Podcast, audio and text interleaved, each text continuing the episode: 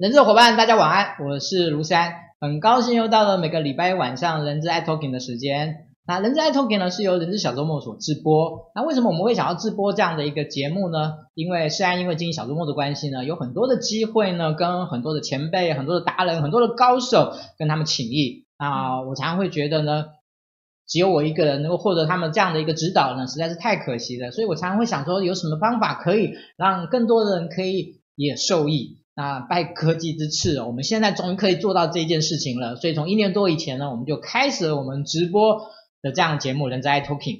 好，我想这个跟大家简单的说明一下。那《人在 Talking》呢，我们目前有分成呃几个系列啊，例如说人资专业的研讨的系列、人资产业的系列啊，那人资啊讲师橱窗的系列，以及人资职涯的系列，以及人数对谈的这些系列。那我们今天的这一个系列的部分的话呢，我们应该是人资产业的这个主题。好，我想跟现在现在这个主轴的部分跟大家做一个说明。好，那接下来就跟大家谈一下，呃，我们已经有预告的，我们这个你今天要谈的主题是国外人才引进的问题解析。好，那为什么我们要谈这个问题呢？我想最近这几年大家呃一直在谈人才外流这件事情。其实一个国家有三本账。一个我们称作叫资本账，流进流出；一个呢，我们称作叫贸易账，啊，就是你出口多还是进口多。其实还有一个更重要的账，叫做人口账、人才账，就是我们的人才的流出跟流出这件事情。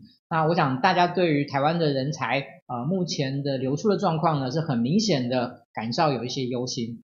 那我觉得怎么样去让更多人愿意留下来，是一个很重要议题。可是另外一个更重要的议题是什么？怎么样让我们能够吸引更多的人进到台湾来协助企业有更多的多元的发展？我想也是一个很重要的。那我们人力资源工作者，其实在这个议题的部分，未来会是越来越重要，必须要去了解，必须要去关注的部分。所以呢，我们今天呢，特别呢，邀请到呢，在台湾。专门在协助国外人才引进的一家公司，台湾一千的创办人啊林立瑶老师啊，Clear Clear 老师呢来跟大家谈这个问题。OK，那我想呃，Clear 老师可能他大家可能并不那么熟悉台湾一千这家公司呢，可能大家也没有那么的了解，所以呢，接下来呢，我们先一开始呢，我们先请那个 Clear 老师呢跟大家自我介绍一下。好，来，掌声欢迎。大家好，各位人资小周末伙伴，大家好。呃，谢谢世安老师今天邀请我来参加，呃，我人生第一次直播。是啊，呃，其实台湾有那个，据说有很多人资圈的伙伴都说，他们的人生那个直播的处女座都献给了世安，不不不，应该是献给小周末，好吧？啊，这样献给世安就太糟糕了，这样。呃，我创办台湾一千，从民国一百年六月到现在，呃，已经快要八年了。那之前呃，我一直是在人力资源产业呃工作，那也待过四大会计师事务所呃两间，那大公司、小公司呃，甚至就是后来自己出来创业，呃，看到太多，其实台湾社会呃很多的问题，除了就是嗯。我我父亲的本业是外劳中介公司，那他们是专门引进蓝领的人才。那这一块的话，我们今天就不会讲。那呃，我会为什么会挑就是白领专业人士，然后能够希望他们能够从全球来台湾的原因，是希望呃台湾这个社会能够有更多元及呃可以包容。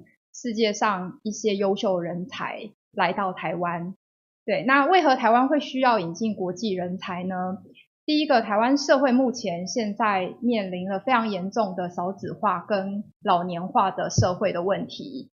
那再加上，其实呃，虽然台湾就是整个社会到处都是大学生，但大学生毕业以后，他真的能够进入职场？可以符合台湾企业呃所需要的技能吗？那再加上全球化趋势，全球化对于整个世界来讲，这几年呃它的变化，让大家其实人资产业也遭受到非常大的一个 OK，我想那个 可老师呢非常急迫，非常非常急迫的想要告诉大家这些很重要的资讯哦。对，呃，其实就我们大概在整个的内容的安排上面呢，各位也可以把它当做是一个小小的呃课堂来看，就是我们会把这个问题呢做一个比较深入浅出的做一个说明。好，那刚刚其实可丽老师已经跟大家提到了，就是国外的人才为什么要引进。那嗯，我想国外人才要不要引进这件这个事情呢？其实有一些定义，还有一些数据上的东西，还有一些国际上比较的东西。我想这个可以请老师来跟大家做一个说明。所以呢，我们现在来正式就是说，怎么样能够呃让大家更明确的去了解啊，为什么要引进国际人才这样的一个一个部分。其实一开始的时候呢，我们刚开始还在准备的时候呢，可丽老师就跟我们谈到说新加坡的一个数字的状况。我我想我们从这个地方把它切入，跟大家做个说明，好不好？好。呃，对，要不然我实在是离题太严重。新加坡目前外籍就业人数，整个新加坡他们其实人口也只有五百六十万人，那他们引进了一百三十九万的外籍人士，在他们呃蓝领跟白领各个产业。那呃，台湾现在目前台湾人口数是两千三百万人，但是。就蓝领的产业加家庭类的外劳也才六十七万人，那甚至白领专业人员现在才三万人口，所以台湾两千三百万人竟然只有三万个白领专业人士，这是为什么？其实台湾政府积极的非常希望能够吸引全世界优秀人才来台湾。政府不是说这是国安问题吗？对，啊，就是外籍人士的没有办法引进，跟我们的净流出这么多，啊，大家都认为说几乎这已经是一个国安的国安的问题。好，那嗯，我我其实想要先从一种比较历史的角度来看，就是，可是你目前来看，就是台湾在过去、现在以及未来，台湾的社会到底需要什么样的国际人才？这个变迁的部分，我想我想请你今天呢。既然有这个机会呢，能够花一些时间呢来跟大家做一些说明。好，在在之前呢，我我每次都会忘记一件很重要的事情，就是呢，如果啊，你今天这个主题你觉得很棒很不错呢，好，然后呢，我们今天又请到的是美女的的受访者啊，不好意思，我现在也要那个拼更拼一下我的那个收视率好不好啊？好，所以呢，这收一下，好，所以呢，当然也要是尽量挑美女级的来受访这样子。OK，就是如果你觉得啊，不管什么种种的原因，请把我们分享给你。身边的有人分享到你个人的动态上面呢，所以呢，有很多的伙伴他听看到了啊，也许他现在没有办法来来来收看，但是呢，他知道这个讯息，他可以在之后结束以后呢，来跟大家啊来看这样的一个视频，然后来收看这样的一个主题。好，那如果有什么样的问题呢，呃，在待会呢，我们也会以你的问题为优先啊，来回复你，请格雷老师来回复你这个问题。好，那那个今天呢，我们已经讲好了，就是说呢，我今天要当一个非常恶毒的主持人，好来欺负一个那个非常那个柔弱的那种受访者这样的角 这样的角色。好，OK，怎么样？开始讲了。好，但是到底这个过去、现在跟未来台湾的社会需要什么样的国际人才？来，请大家跟大家跟大家说明一下。呃，过去来讲，我十十年前，呃，我们大部分都是。引进跨国企业级的那些高阶主管，那他们是全球非常呃大的公司，那呃台湾的外商为主，那或者甚至就是呃就是修高铁啊，还是机场捷运，还有台北捷运这些工程师级的，他们才会才会来台湾。那现在呢，台湾的社会。慢慢的受到全球化影响，其实很多的中小中小型的呃进出口贸易商，然后甚至印度厨师，还有各个外籍的厨师，还有呃甚至前阵子有蓝带厨艺，是他们之前不是一直在抗争说，哎为什么劳动部不让他们用短期补习班老师方式进来？其实后来他们终于抗争成功了，所以说他们也被归为劳动部工作证的一个选呃，就是申请的选项。对，那渐渐的台湾社会呃，到底之后会走向怎么样路？目前来讲，全球的新创新创事业非常的呃昌盛。那呃，大家想尽办法要把钱花掉。有这么夸张吗？对，其实应该说，呃，这几年来很多的比较像传产的一些产业，比如说旅游业，旅游业其实非常的传统，但是他们也在做走旅游新创这一块的事实。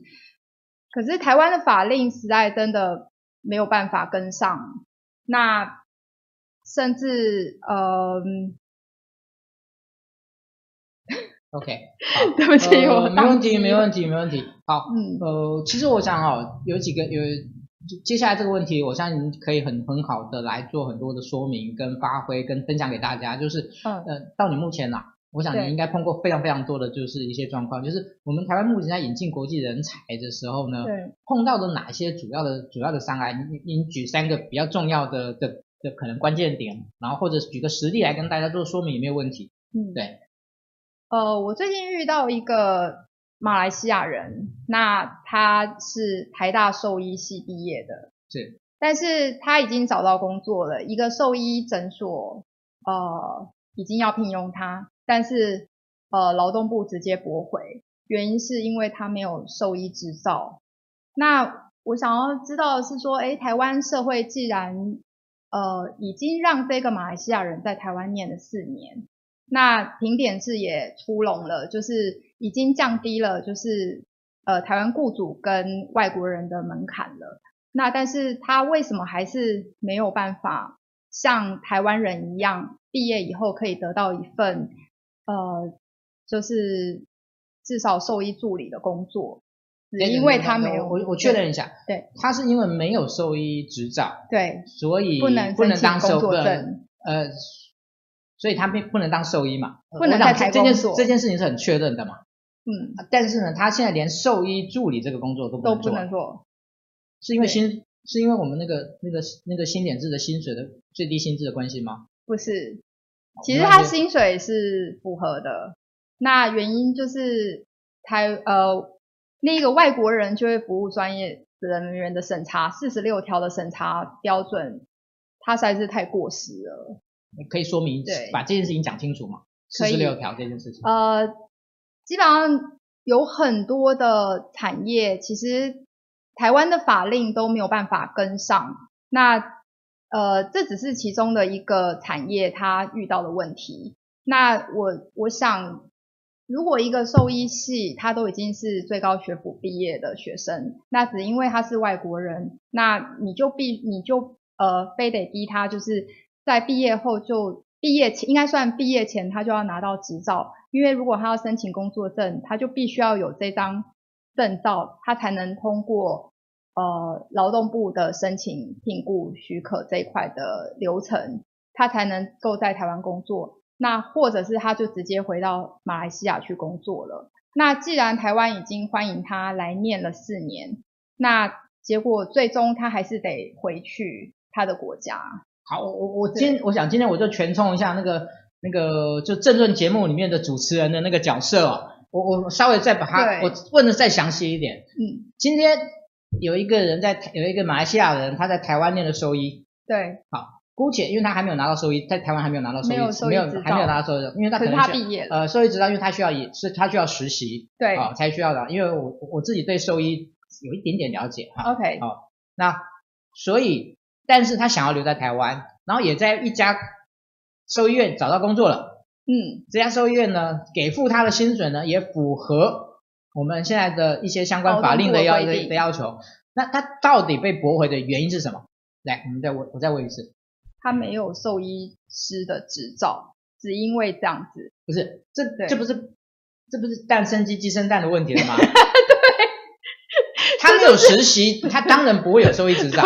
所以他的意思就是说，你今天没有兽医执照，你就不能够申请申请申请工作。我只允许你做兽医这件事情。你即使你的薪水是够的，但是你做兽医助理，我不接受。嗯，可以这样讲吗？可以。这还蛮瞎的，呃，对不对？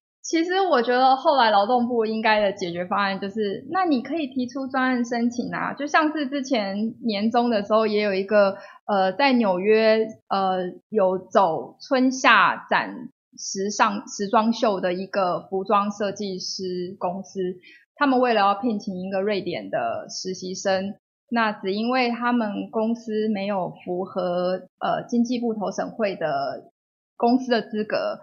因为他们营业额没有到一千万，所以他们就直接被驳回了。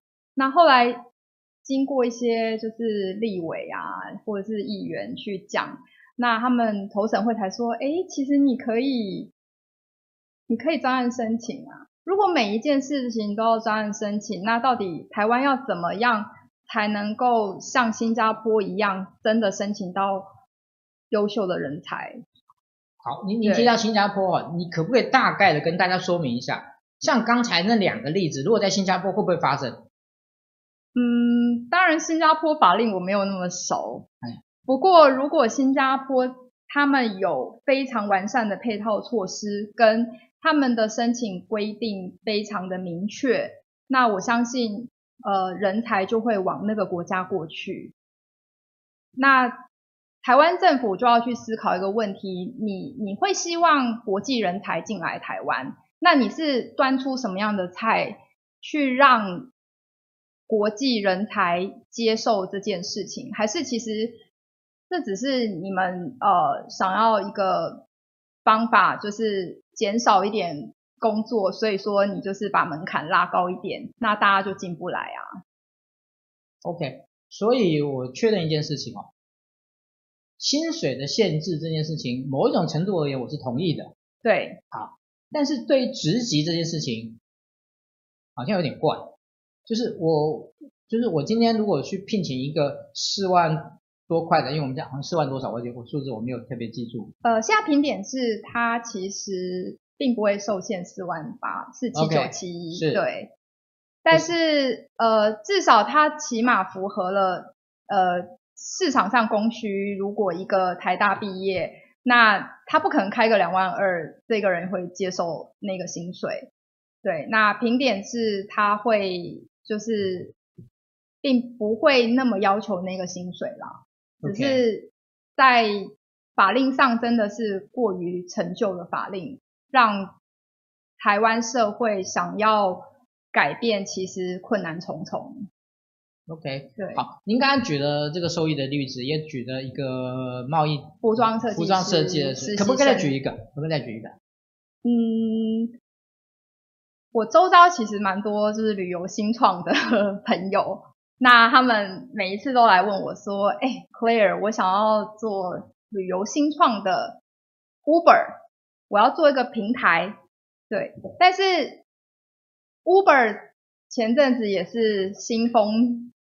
非常的呃闹得非常大，他他觉得他自己不是车行，他是一个平台的概念，但是台湾政府希望他是车行的概念。好，那这个就不赘述了。那旅游新创也会遇到一个问题，就是今天你要做一个旅游新创平台，你是不是需要是一个旅行社的问题？那旅行社的问题再加上就是外国人。一旦要进入这个产业，一样相关，它需要有一些导游的证照。那导游的证照还好，现在呃，政府最近终于试出了一个牛肉来让大家，呃，好像外国人可以用英文考试了。这是一件非常好的事情，因为呃，我们终于可以真的在接受国际人才进来台湾这一块的事实。对，OK，所以，嗯，如果我们总结刚才您所提到的一个部分哦，法令呃，就是目前国际引进的整个障碍的部分，例如说，可能在这个新新点制的这个这样呃，评点评点制的这样的一个制度下面，其实还有很多看起来很奇怪的限制的要求，然后呢，对于公司的一种规模的这件事情的要求，也显得非常的陈旧，非常的不切实际，然后呢。可能对于啊，就是您最后所所所提到的这种更需要的这些新创产业所需要的东西，其实的其实他们啊，可能一你一定要要求他用中文啊，就好像我们这样很多人可能说你要考他英文之类的，他也很他也很头大这样。痛苦，对。对。啊，我想这个部分，嗯，可以从实际的例子来看一下。好，那我想接下来呢，我没有让你骂政府的意思。啊，我想只是，哦、对对对，我我只是想说，我想对于目前台湾所实施的一些揽才的的一些一些政策的的政策哈，所以揽才政应该就是啊外国人就业服务，就是我们刚才所提到的这些东西。好，那您有没有什么样的一些看法？是你觉得有哪哪些东西是从法条这个角度啊，有哪一些或者制度的设计里面有哪一些东西是你觉得可以再调整？哦，其实我知道你今天准备很多这样子，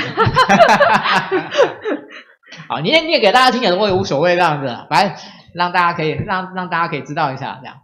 呃，其实真的，呃，我我觉得啦，应该是说骂政府真的大家都会，对，但是我希望的是，其实不用骂，那他有可能转变吗？这个 真的其实蛮难的，但是我们应该要去思考一个问题：今天台湾的社会会不会步向像日本这样子的社会？像日本已经开放，你两年以后你就可以拿永居了哦。嗯，我知道。所以是不是未来台湾要等到那一天发生了？那才会希望让这些优秀的国际人才进来呢？其实那都已经太晚了。对，那我想要讲一些中小企业他们要怎么聘雇国际人才的一些技巧。这样子其实因为中小企业有很多隐形冠军。这个问题哦，我们待会会提到，这是我们今天的要要谈的内容。跳太快了。哦、对对对。但是有一个部分就是有关于新经济移民法，这个好像还是草案，对不对？新经济移民法目前还没有过，本来今年十月份说会有一些结果。好，因为你刚才提到日本，嗯、那我我我这边也跟大家说，就是我之前也其实有稍微关注到这件事情，因为刚好就听到一些朋友谈，那已经是好些好些年前，应该四五年前了，就是在很多周遭的人呢，突然大量的都到日本去就业了。以前到日本就业，事实上是件还蛮困难的事情。哦，大家都知道日本政府还蛮机车的这样子的。好，可是呢，突然之间呢，那之前我我有看到一个数据说，那目前台湾目前已经在日本就业的人数已经超过六万人了。哦，这个可能搞不好现在应该不止。对，我说是之之前的数字啊。哦，对对，之前说。嗯。那也就是说，日本这个很机车的国家，以前呢，呃，刚才其实啊，两年就可以拿到永居的这样的，以前几乎根本不可能想象的。可是现在呢，他们也用力的在挖这样的人才到日本去。那你，我觉得台湾跟日本比，到底谁比较能够吸引国际的人才？好，所以我们自己呢，那个流出去就算了，还吸不进来。好，我觉得那所以今天我们在谈新经济移民法这件事情啊，草案里面，呃，它大概有几个。它它为什么要订定这个草案？那它主要的内容跟想要达到的目的是什么？可不可以请格乐跟大家说明一下？OK，呃，新经济移民法它的架构其实目前我们今年二月八号开始有实施一个呃人才专法，那那个人才专法就是比较偏向于是吸引高阶的人才进来台湾。那新经济移民法，它再把这个架构再拉大一点，就是除了高阶人才的法令它更松绑之外，那它再加上一个非常重要的议题，就是台湾目前中阶的人力发生了非常大的问题，像是呃讲回呃。我父亲的本业蓝领，他们在台湾已经三十年了。这三十年来，这些工厂依靠这些蓝领的外国人去生产线，呃，他们每十二年就必须要回国，他就再也进不来台湾了。那台湾的法令也不允许让他进来。那其实这中间就已经让很多的中阶人力，因为他们十二年前来是基层做起，那十二年后呢，基本上都是一间工厂的厂长的那个技能跟角色了。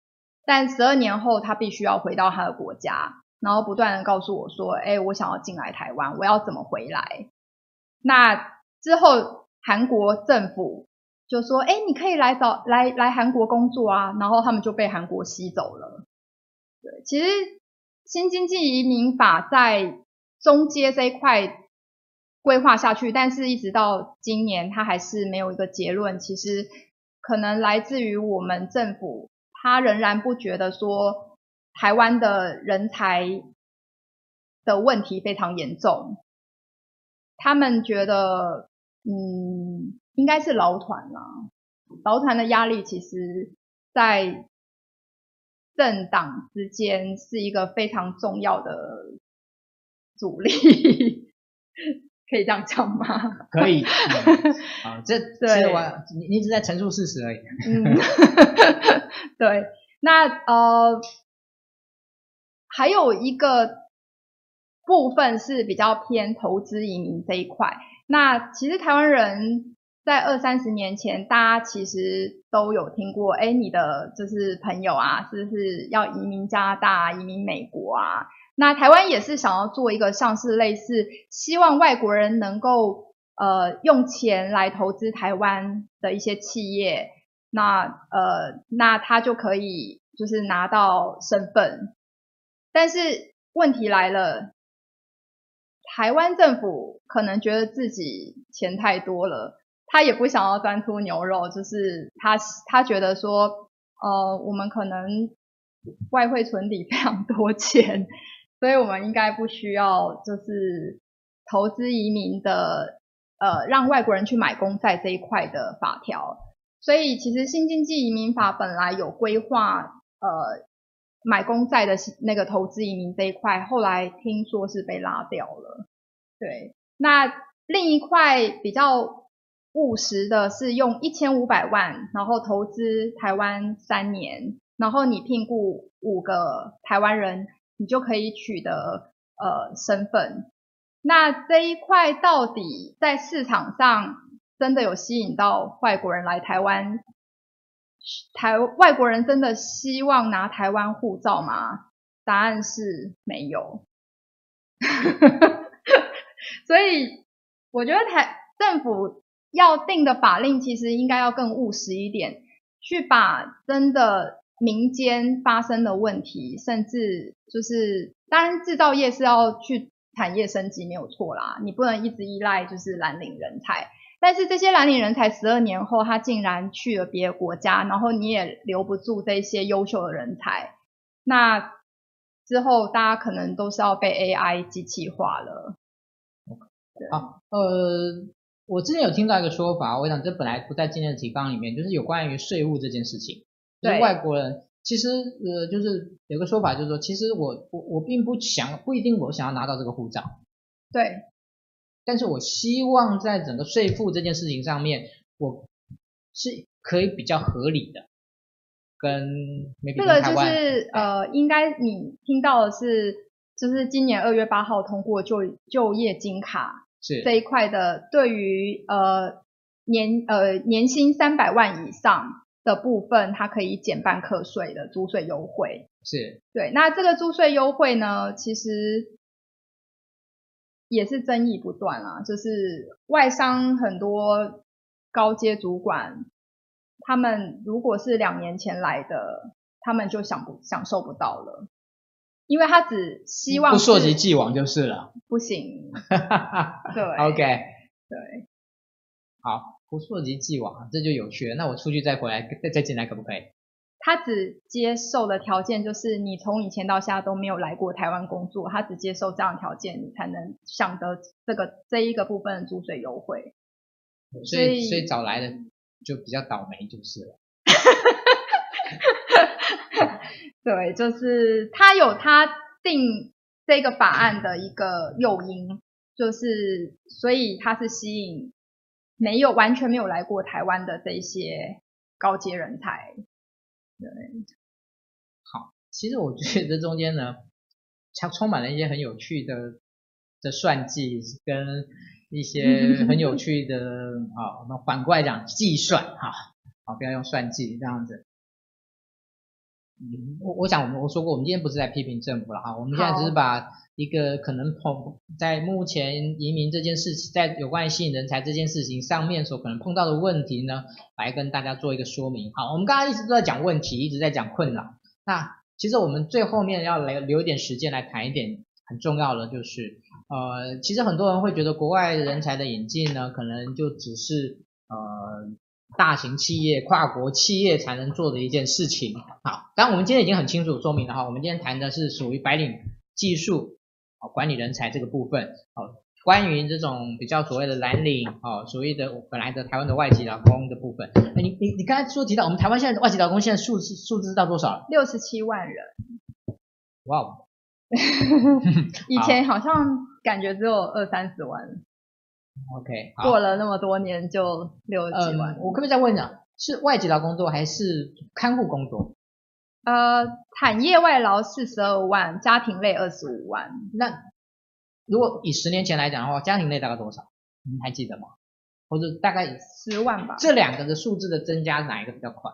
产业外劳，因为他后来有就是让你买用钱花钱去买那个额度，然后你就可以多聘一些。制造工进来台湾，OK，对，帮忙加速订单。好，为什么我这样讲哦？其实我觉得台湾需要的是，更需要的其实是看护外劳，家庭类，家庭类的外劳。没有错。好，我讲这个部分是我为什么多问这一这一句话的意思。嗯，好，那我们刚刚提到说呢，其实外就是引进人才的部分，其实不一定是跨国企业，不一定是大型的企业啊、呃。其实我在可可想见的未来。台湾随着新创新创的崛起，随着很多小型企业很有利基的企业，他们的国际化的这件事情上面，他们也可能会需要引进国际人才，国际的管理人才、贸易人才。所以呢，我想接下来我们会请 Claire 来跟大家说明一下，如果今天你是一个中小企业，你是一个新创企业，那你要怎么样来聘雇国际人才呢？怎么样啊？怎么怎么聘雇？我想这这个有可能吗？怎么样聘雇这两件事情呢？我想请 Claire 来。接下来跟大家说明一下，好好的，谢谢世安老师。呃，基本上中小企业，呃，雇主通常呃会需要身兼多职，就是连人都要自己选。那甚至他有可能法条，他要自己送工作证，其实这是有困难的，因为嗯、第一个他可能不知道他。呃，筛选进来还要聘的这一个人，到底他的条件是不是符合政府的法令？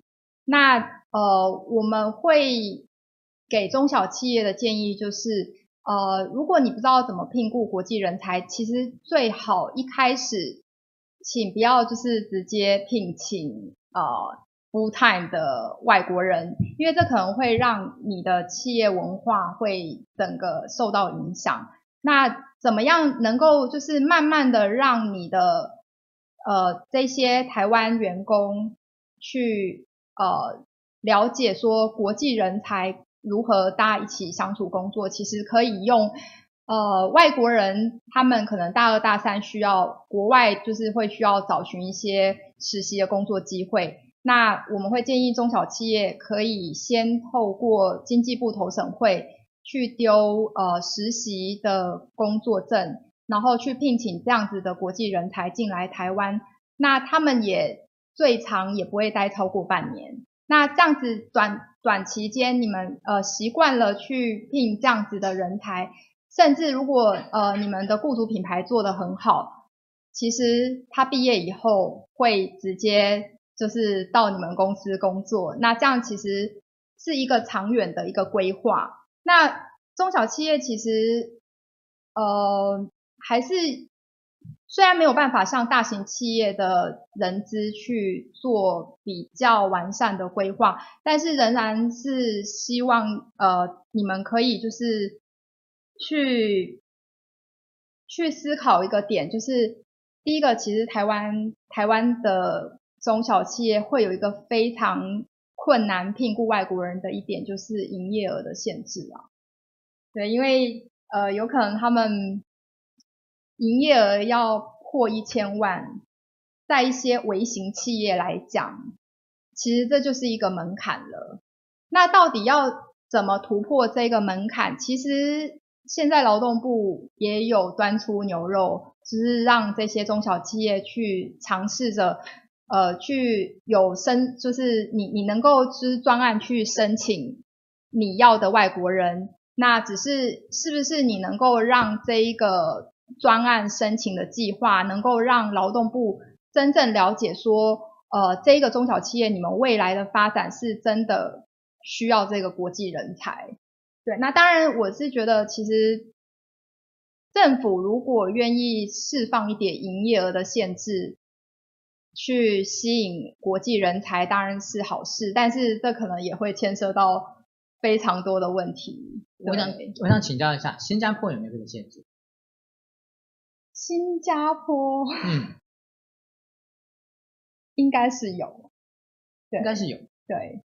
好，我我为什么跟我怎么问这个问题啊？我我不确定有没有哈，但是我有一个呃，曾之前曾经碰过一个，我觉得还蛮有趣的，就是呃，因为我可能认识思安的朋友知道说，其实以前。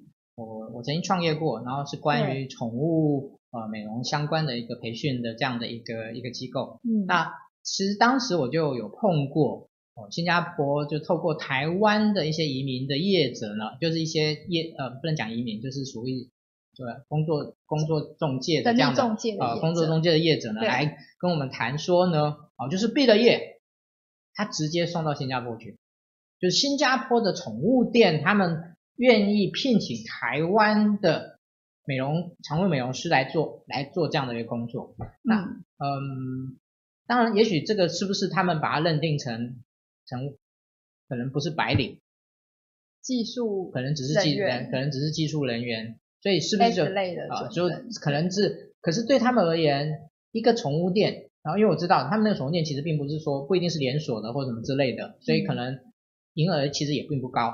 嗯，好，可是他他们还是可以聘请台湾的劳工的。这让我想到没有错，就是其实台湾社会就是服务业这一块是的人力也是断，就是非常的缺乏。那可是台湾服务业，呃，政府是不准开放服务业在就是外籍人士这一块。但当然就是可能目前呃人力上去运用，可能就是用一些。外国人他在台湾念书这一块的学生，他去做呃，就是学生工作证这一块的工作申请，一一可能一一个礼拜不能超过二十个小时，那他还是可以去工作，对。但是这其实是不够的，因为台湾的服务业非常的多，那甚至台湾人呃劳动力结结构已经是。三十岁以下的人，我想几乎很多人都会选，如果呃是有能力的，他会选择可能到国外去工作。那相对之下，这些餐厅老板他们真的是非常辛苦，他甚至连学生他都找不到可以 PT 的人人力啊，对，所以呃之前人才专法其实有一块。有规划进去的是，呃，实习这一块的签证，但是被劳团阻止了。那那一块其实可以补足非常非常多，甚至刚才讲到的那些兽医的呃助理，或者是呃餐厅服务服务业这一些呃人力上的不足。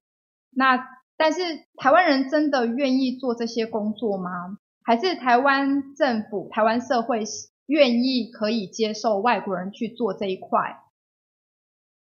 其实政府可以去思考，对啊，为什么需要把实习签证这一块的政策砍卡掉？这其实是非常可惜的，因为真实的社会里面遇到太多的雇主会找不到人才。那人到底去哪里了？好，呃，我想中小企业的这个部分的话，我们刚才已经请 Claire 跟大家做一个说明。那今天呢，呃，我们大家都知道，其实我们绝对不会是帮忙一家企业专门在打广告。但是呢，当我们邀请到一家企业呢，尤其是跟服务 HR 相关的企业呢来的时候呢，我们一定会让他跟大家介绍一下，就是诶，他们是怎么样来服务 HR 的。所以呢，我想今天呢，也利用这个时间呢，请 Clare 跟大家说明一下，就是台湾一千这件事，那个这家公司目前在协助企业有关于啊聘雇国际人才这件事情的话，主要是透过哪几个点来跟服务大家？对，好的，呃，谢谢诗安老师，呃呃，我们公司基本上会呃可以做到，就是如果今天呃，雇主他希望我们能够直接跟外国人沟通，因为其实台湾 HR 的呃工作是非常繁忙的，他必须要招募，又要算薪水，然后又要呃训教育训练。那其实真的可以建议，就是 HR 如果公司有一点预算的话，其实可以把它外包出去。让专业的公司去帮你们做工作证这一块的申请。那呃，我们可以帮 HR 去做到，就是如果你今天还不确定人选，那我们可以帮你找到呃对的人。因为台湾政府的法令的关系，所以其实如果你要每一个法条你都自己去翻，可能就是。会像我之前有一个客户，他一年半之后，他的人才才 on board。对，那呃，那我们可以就是帮你跟呃国际人才直接沟通，他需要申请的文件是哪一些？那呃，你们的资格我们会直接帮你认定，甚至就是直接呃做整套规划，就是比如说。呃，我之前有遇到一个呃食品厂，那他他给我的一个非常大的问题就是我的生产线的问题。我当然有蓝领的外国人去帮我生产线，那有台湾人，那也有季节性的一些呃劳工，那但是我还是缺人，那我要怎么办？我要把饭团制作出来，呃，配送到这些。就是便利商店去，但是我的订单接不完，我订单那么多，可是我做不出我的东西，那我就去帮他看，说到底，呃，除了蓝领的那些配额之外，已经就是压榨到就是最大化，他的配额已经用光了。那台湾人他们已经极尽所能的去找到愿意上工的人。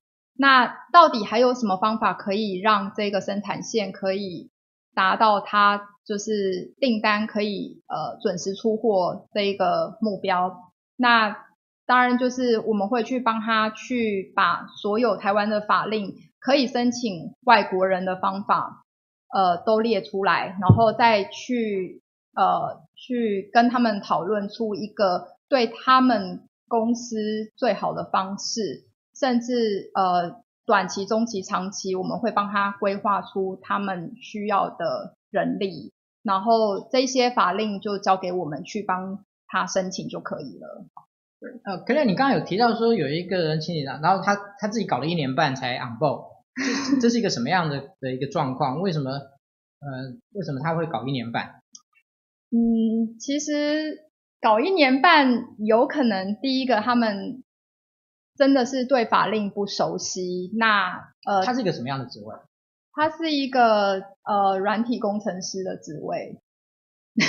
这台湾不是很缺吗？很缺，但是很妙的是，这间公司它是申请菲律宾籍的。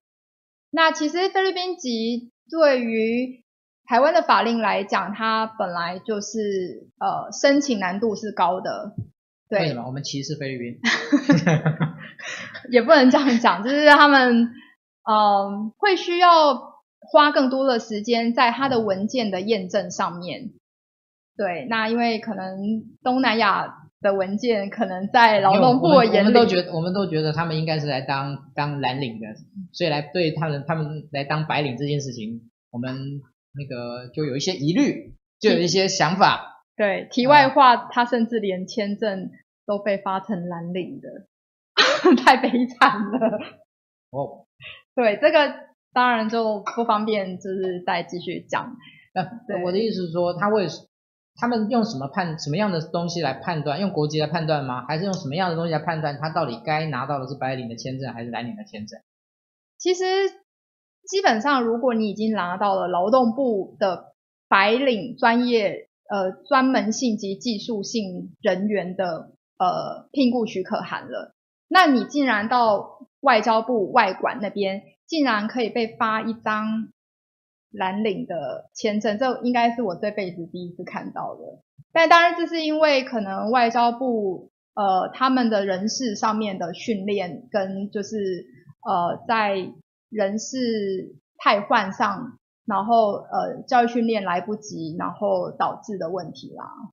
对，就是没有训练他们不应该歧视这样的。啊，没有了，那个我我我也没有在骂人的意思，这样。嗯。好，呃，我想呢，今天对于怎么样去关于国外人才的引进的部分呢，我们把一些问题呢来做一些解析。好，我我我刚才讲，今天我们其实不一定能够提供很多的答案，虽然说呃，刚刚一千能够。协助各位在这件事情做一些协助。好，那我想最后呢，在每一次的的一个访谈的最后，我们一定会问一个问题，就是国际人才引进国际人才这件事情对台湾企业最大的价值是什么？来，这真的是一个非常非常好，而且是呃全全部的人大家都要去思考的一个问题。为什么我们真的需要？外国人呢？那台湾社会不够多元化吗？那呃，我相信在人力资源的领域，呃，目前应该非常会去探讨一个 DNI 的议题，就是 diversity and inclusion 这一个呃这一个议题，就是在多元跟嗯。共融的一个社会，甚至缩小去看一个企业文化，它会会不会是只有台湾人一起工作，创造出比较好的产能跟结果，还是说因为全球化，其实大家应该是不只有产品会卖出去，甚至连服务提供的服务，呃，我们都应该是要走到国际。化的这一个阶段，那外国人有外国人的价值，绝对不会抢到台湾人的工作饭碗。对，那国际人才绝对是可以替台湾企业去加分，甚至增加非常多的竞争力。那呃，OK，没问题。好，呃。我想我做一个小小的 ending 了哈，就是关于今天这个主题的部分啊，大家最近最热门的一句话呢，叫做“货卖得出去，人进得来，什么发大财”。我想这件事情也可以套用在这个地方啊，台湾是很需要把货卖出去的，嗯，其实台湾也很需要把人走进来，走进来的不一定是观光客，走进来的是能够协助台湾这个社会发展转型。以及服务大家更多的人的这样的人才，他们对，嗯，他们可能是东南亚人，他们可能是印度人，他们可能是日本人，他们可能是欧洲人，他们可能是美国人。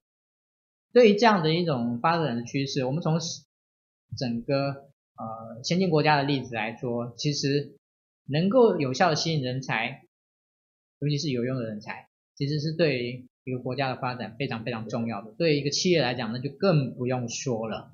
好，所以，嗯，我想今天呢，呃，很高兴有这个机会呢，邀请克雷老师来跟大家关于啊国外人才引进这件事情。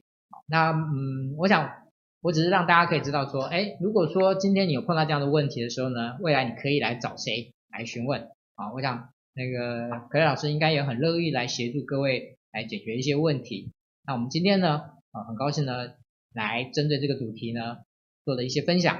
那我们在这边，今天谢谢可乐老师，谢谢，谢谢，谢谢思安老师，谢谢。好，那接下来的部分呢，是我的报告时间。那现在已经到了年底的十二月份了。好，但我们的活动还是蛮多的，我在这边呢跟大家说明一下。那首先呢，我们还是照往例，一定要感谢一下我们的的技术指导单位新网红直播工作室呢，在设备、在器材、在呃有关于人员部分的这样的一种指导。好，那接下来呢，我就跟大家说明一下我们接下来的活动。其实，在明天晚上呢，就是我们的文心私塾呃的一个聚会。那文心私塾聚会，周大哥呢在明天晚上呢帮大家带来的一个主题呢是。公司文化的教育训练啊，我想这个对于很多的企业来讲也是一件非常重要的，怎么样啊，想要去形塑一个文化，然后透过教育训练的方式啊，这是明天晚上周大哥会当然跟大家提到的。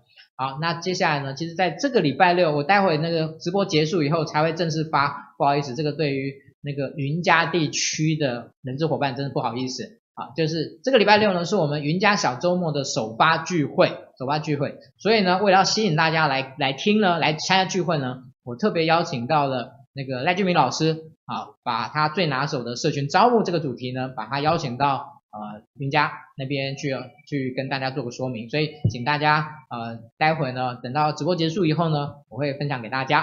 好，那再过来呢，呃，从呃十三号开始呢。我们呃，邝丽君老师呢，他为为小周末带来非暴力沟通的那个五部曲啊，四次的聚会，但是是五部曲，因为其中有一次呢会有两个部曲啊。我想非暴力沟通这个主题呢，如果您有兴趣啊，回头呢可以看看我们之前曾经播放、曾经访谈过邝丽珍老师的这样的。那我觉得在现在呢，大家急促的呃，在一个可能比较高压的社会里面呢，怎么样能够透过非暴力沟通，这个我们称作叫做微软 CEO 呢最爱的、最推崇的这样的一个呃的一个主题呢，我想可以跟邝老师来跟大家做一些对谈，做一些分享。好，这个是在十三号开始的一个部分。好，那十五号呢，呃，就刚才我们提到数位行销招募，哦，在今年的新竹呢，我们的年终最后一场啊。目前已经正式开班了，有目前有八位的伙伴已经有报名了，啊，已经正式开班，啊，欢迎大家也继续，我们在十五号的部分会了，那后续呢还有一些相关的活动，我们会陆陆续续的的一个的一个公布，啊，我想呃，对于人资伙伴而言呢，我们很期待能够提供更多的主题给大家，OK，好，那下周我们要提什么？下周呢，我们要谈一本呢，最近这几个月呢，大家。在人资圈里面呢，甚至应该是非人资圈呢，也很夯的一本书，就是网飞啊，网飞这一家最近呢这几年非常红的这家公司呢，它的人资主管写了一本书，叫《人资管理的秘籍》，台湾把它分成叫做“给力”啊，一个怂够烂，但是呢，其实内容非常的有趣啊。那我们邀请到谁呢？我们邀请到呢一位我的好友啊，非常厉害，非常嗯，我们说他年轻有为的一位老师，GP 老师啊，那。GP 老师呢，最那个最近这两年呢，从转型作为一个专职的讲师、专职的顾问呢，我想呢很受到大家的欢迎。那我们在下个礼拜呢，很高兴有机会邀请到 GP 老师呢，来跟大家解读《给力》这本书。OK，那这是我们在每个礼拜一的晚上带给大家的一个主题，希望呢大家能够在每个礼拜一的晚上都能够有收获，能够有心得。那今天我们的分享就到这边告一个段落，谢谢各位，谢谢，谢谢。